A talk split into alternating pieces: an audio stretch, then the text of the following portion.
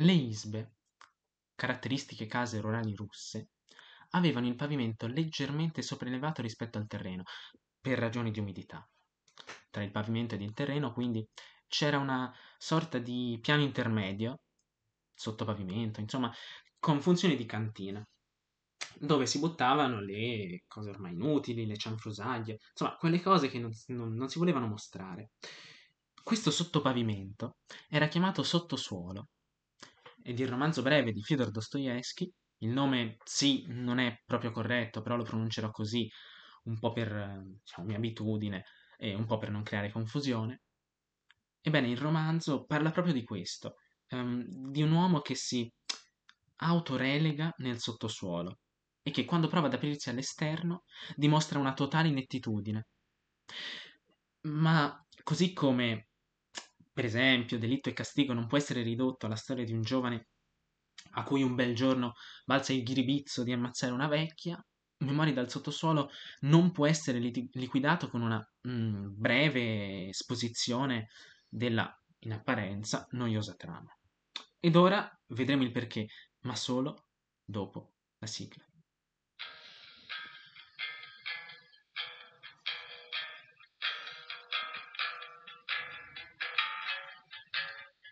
Dostoevskij in 5 romanzi.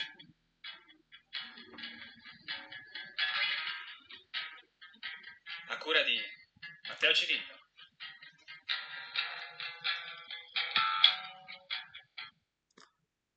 Prima di cominciare a parlare di Memorie dal sottosuolo, qualche informazione di servizio.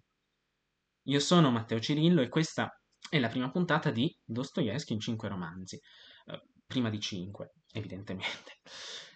Questo è uno dei vari podcast che da ora in poi noi del Miche Post faremo. Come vedrete nelle prossime settimane, le nostre rubriche abbracceranno moltissimi campi, quindi vi consiglio di tenere d'occhio Spotify e YouTube, perché vi assicuro che ognuno di voi troverà pane per i propri denti. Ho deciso di realizzare questa rubrica di 5 puntate in particolare, poiché l'11 novembre 2021 ricorrono i 200 anni dalla nascita di Dostoevskij, uno, a mio parere, dei più grandi autori della letteratura mondiale, che fra l'altro ha concluso uno dei suoi più famosi romanzi, L'idiota, proprio qui a Firenze, tanto che, se volete, in Piazza Pitti potete vedere una targa che lo ricorda. Ma torniamo a Memorie dal sottosuolo e vediamo quando è stato scritto. Siamo nel 1864. Dostoevskij ha poco più di 40 anni, alle spalle ha qualche romanzo che ha fatto fortuna, qualche romanzo che di fortuna ne ha avuta meno. Andando un po' indietro, nel 1849 era stato arrestato e condannato a morte come sovversivo. Aveva avuto, diciamo, la sciagurata idea di leggere una lettera che, ecco, non avrebbe dovuto leggere. Vabbè, poi, come forse saprete, la storia non è finita così. La pena è stata commutata a 4 anni di lavori forzati e 6 di, vabbè, chiamiamolo confino. Fatto sta che nel 1858 egli ha ricominciato a scrivere, scritto romanzi molto famosi, da Memorie dalla casa dei morti, Umiliati e offesi, e poi, torniamo al 1864, ha scritto Memorie dal sottosuolo. C'è da dire che il 1864 in particolare è un anno complicato per Dostoevskij, che ha una, diciamo, situazione finanziaria, economica molto, molto dissestata, dovuta in particolar modo alla chiusura della rivista dove scriveva insieme al fratello. La rivista si chiamava Il Tempo, l'avevano chiusa l'anno prima. E poi in particolare non era un anno facile perché le condizioni della moglie, le condizioni sanitarie della moglie, si erano molto aggravate. Dostoevskij stesso, in una lettera al fratello, scrive le seguenti parole: «Ho i nervi sottosopra e non riesco ad avere il dominio di me stesso. I miei tormenti di ogni sorta sono adesso così pesanti che non voglio neppure parlarne. Mia moglie sta morendo, letteralmente. Ogni giorno c'è un momento in cui aspettiamo la sua morte. Le sue sofferenze sono spaventevoli e si ripercuotono su di me. Il racconto mi si allunga. Qualche volta ho l'impressione che non valga nulla, ma continuo ugualmente a scrivere con calore. Non so che cosa ne verrà fuori. Temo che la morte di mia moglie verrà presto e allora sarà necessaria un'interruzione nel lavoro.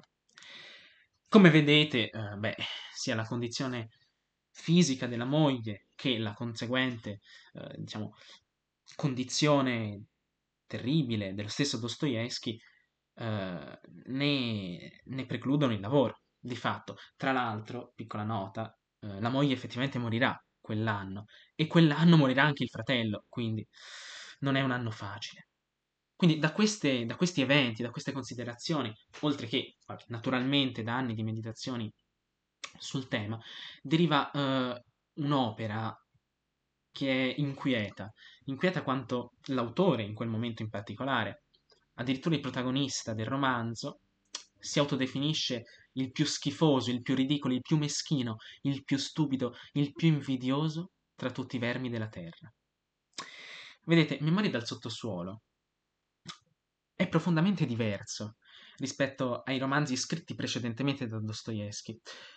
Infatti, quelli precedenti si possono definire come romanzi sociali, progressisti, si pensi a Povera gente, il primo romanzo di Dostoevskij che, scritto giovanissimo, riscuote un successo straordinario. Ma da Povera gente fino a Umiliati e offesi. Insomma, Memorie dal sottosuolo è il primo invece di una serie di romanzi diversi. Potremmo definirli filosofici. Questi romanzi, i caratteri, come detto, progressisti, vengono progressivamente meno, scusate la ripetizione, vengono addirittura criticati, in particolare in questo libro, ora vedremo perché, e fanno spazio a riflessioni sull'utilitarismo, sul nichilismo, sulla fede, sul superomismo. Ora, partiamo dalla struttura del romanzo, che è diviso in due parti, un primo lungo monologo ed una narrazione, legati entrambi dalla figura del protagonista, del quale non si conosce il nome. Si può dire, con buona pace di Dostoevskij, a cui la matematica non piaceva affatto, come scrive in una lettera al padre, che la prima parte, il monologo, sia l'enunciazione del teorema dell'ignoto protagonista, e la seconda la dimostrazione di questo teorema. Ma chi è questo protagonista? È un uomo senza sicurezze, è un uomo senza miti, e allo stesso tempo un uomo contraddittorio. È un uomo la cui visione è completamente disillusa. Il tema centrale del romanzo, che comprende tutte le riflessioni di questo ignoto protagonista, è quello del contrasto con il razionalismo dei progressisti russi, che detto così sembra una cosa complicata, ma in realtà ci possiamo arrivare. Che cosa sostenevano questi progressisti russi? Siamo a metà 800, loro sostenevano che esistono delle leggi universali che avrebbero dovuto regolare la vita di ogni uomo. Queste leggi sono date dalla ragione. Il protagonista si scaglia contro questa visione, poiché le esigenze dell'umanità, egli dice, variano da uomo a uomo e pretendere di uniformarle tutte è semplicemente assurdo ed ingiusto. Ed a proposito di questo, vi leggo una citazione. Dostoevskij, o meglio, il protagonista, scrive: ma via, ribellarsi non è possibile, 2 più 2 fa 4, la natura non domanda mica il vostro permesso, lei non si interessa mica dei vostri desideri, né se vi piacciono o non vi piacciono le sue leggi. Voi siete obbligati ad accettarla così com'è e perciò dovete accettare anche tutti i corollari. Un muro, quindi, è un muro. Qui lui sta ironizzando sul pensiero di questi progressisti. E poi scrive: Signori Dio, ma a me che importa delle leggi della natura e dell'aritmetica, se poi, chissà perché, queste leggi e questo 2 più 2, 4 non mi piacciono? L'uomo del sottosuolo, come vedete, che ora starete cominciando a capire che non si tratta solo di un luogo fisico, ma di un luogo, se vogliamo, morale, un luogo dell'estrema riflessione, per così dire, e lo vedremo meglio dopo. L'uomo del sottosuolo, ecco, rivendica una libertà che non gli sarebbe garantita da quello che potremmo definire una visione post-illuministica che si esprime nella figura del palazzo di cristallo, ovvero sia un luogo dove gli uomini dovrebbero vivere secondo gli interessi e i bisogni dettati da quei pochi che il palazzo l'hanno teorizzato secondo la ragione, appunto i razionalisti. Dostoevskij infatti parla del palazzo di cristallo come di un formicaio. L'uomo per lui non è un ingranaggio, non per tutti gli uomini 2 più 2 fa 4, abbiamo letto, addirittura l'uomo, scrive Dostoevskij, e ora lo leggeremo, cerca il dolore, cerca talvolta il dolore, dice infatti, ma è proprio la disperazione che può offrire i piaceri più intensi, specialmente quando è più forte la coscienza dell'impossibilità di uscire da una determinata situazione. E questo, fra l'altro, si ricollega al fatto che l'uomo del sottosuolo è inoltre in conflitto con gli utilitaristi. Per loro, evidentemente, gli uomini agiscono cercando l'utile. Dostoevskij dimostra che si tratta di una tesi falsa, poiché nella realtà può accadere l'opposto. Ora vediamo una lettura. Infatti gli scrive: e come mai voi siete così fermamente, così solennemente convinti che soltanto ciò che è normale e positivo, in una parola soltanto ciò che apporta prosperità è vantaggioso per l'uomo? Non può darsi che la ragione sbagli nel valutare i vantaggi? Non potrebbe darsi che all'uomo non piaccia soltanto la prosperità? Non potrebbe darsi che gli piaccia altrettanto la sofferenza? Non può darsi che la sofferenza sia per lui vantaggiosa esattamente nella stessa misura della prosperità? E all'uomo talvolta piace terribilmente la sofferenza. Gli piace la follia, e anche questo è un fatto. L'uomo del sottosuolo finisce per perdersi nelle riflessioni e, come accennavo prima, definivo il sottosuolo luogo dell'estrema riflessione. Perché? Perché lui stesso, Dostoevskij, o meglio, il protagonista, che è in parte riflesso dell'autore, scrive, ancora una volta, scrive...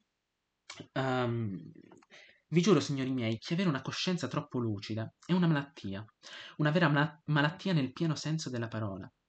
Per i bisogni correnti dell'uomo sarebbe più che sufficiente una comune coscienza umana, e ciò che la metà o un quarto di quella porzione di coscienza che tocca in sorte a una persona coltivata del nostro infelice XIX secolo, che abbia per giunta la sventura di vivere a Pietroburgo, la città più astratta e premeditata di tutta la sfera terrestre. Sarebbe più che sufficiente, per esempio, avere tanta coscienza quanto basta alle cosiddette persone immediate e spontanee e agli uomini d'azione. Vediamo qui come il protagonista, che appunto non è un uomo d'azione, un uomo, se vogliamo, di pensiero, soffre nella sua condizione, che è contemporaneamente l'unica che gli si pone davanti, proprio a causa di questa ipertrofia, di questa eccessiva grandezza, potremmo tradurla, della coscienza. Egli non è un uomo sociale, lo abbiamo visto, diciamo si contrapponeva agli uomini d'azione. E questo, fra l'altro, lo si vede nella seconda parte del romanzo, di cui ora parleremo brevemente. Infatti, nella seconda parte del romanzo, tutti i personaggi presenti, e che potremmo definire, insomma, per lo più spregevoli, sono, a differenza del protagonista, dotati di una coerenza psicologica. Sono sicuri di se stessi, sociali, appunto. Gli unici che fanno eccezione, abbiamo detto, sono il protagonista e un altro personaggio. Mi scuserete, farò qualche spoiler. L'altro personaggio è Lisa, la cui non appartenenza e non conformità al mondo che la circonda è dovuta alla sua professione. Infatti fa la prostituta, e proprio questo suo ruolo, che ruolo non è, diciamo, la obbliga a non entrare all'interno del contratto sociale, potremmo dire.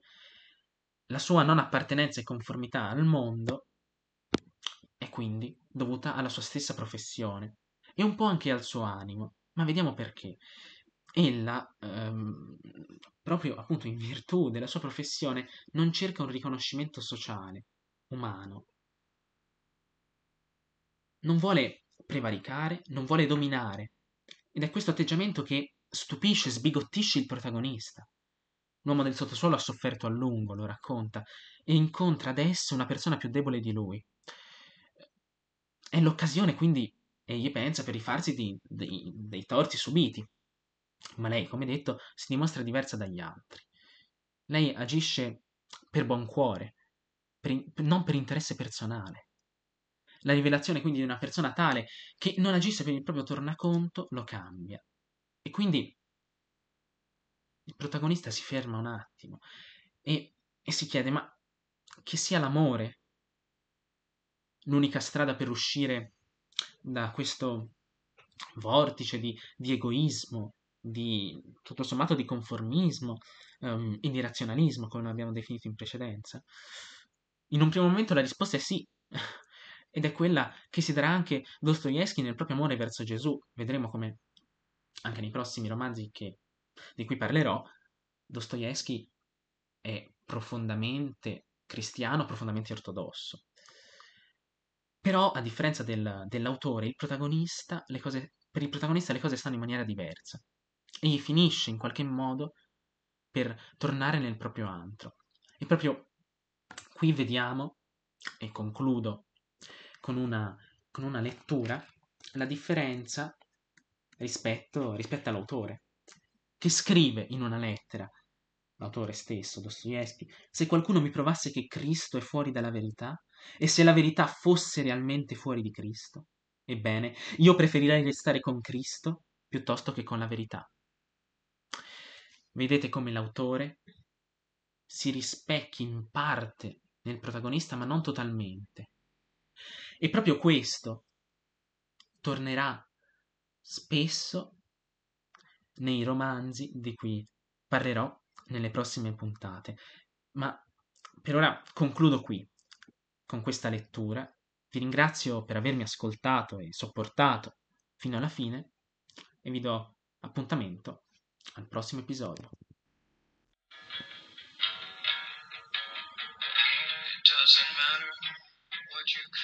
Avete appena ascoltato la prima puntata di Dostoevskij in 5 romanzi, a cura di Matteo Cirillo. Al prossimo episodio, sempre qui, sul Miche Podcast. Pretty girl,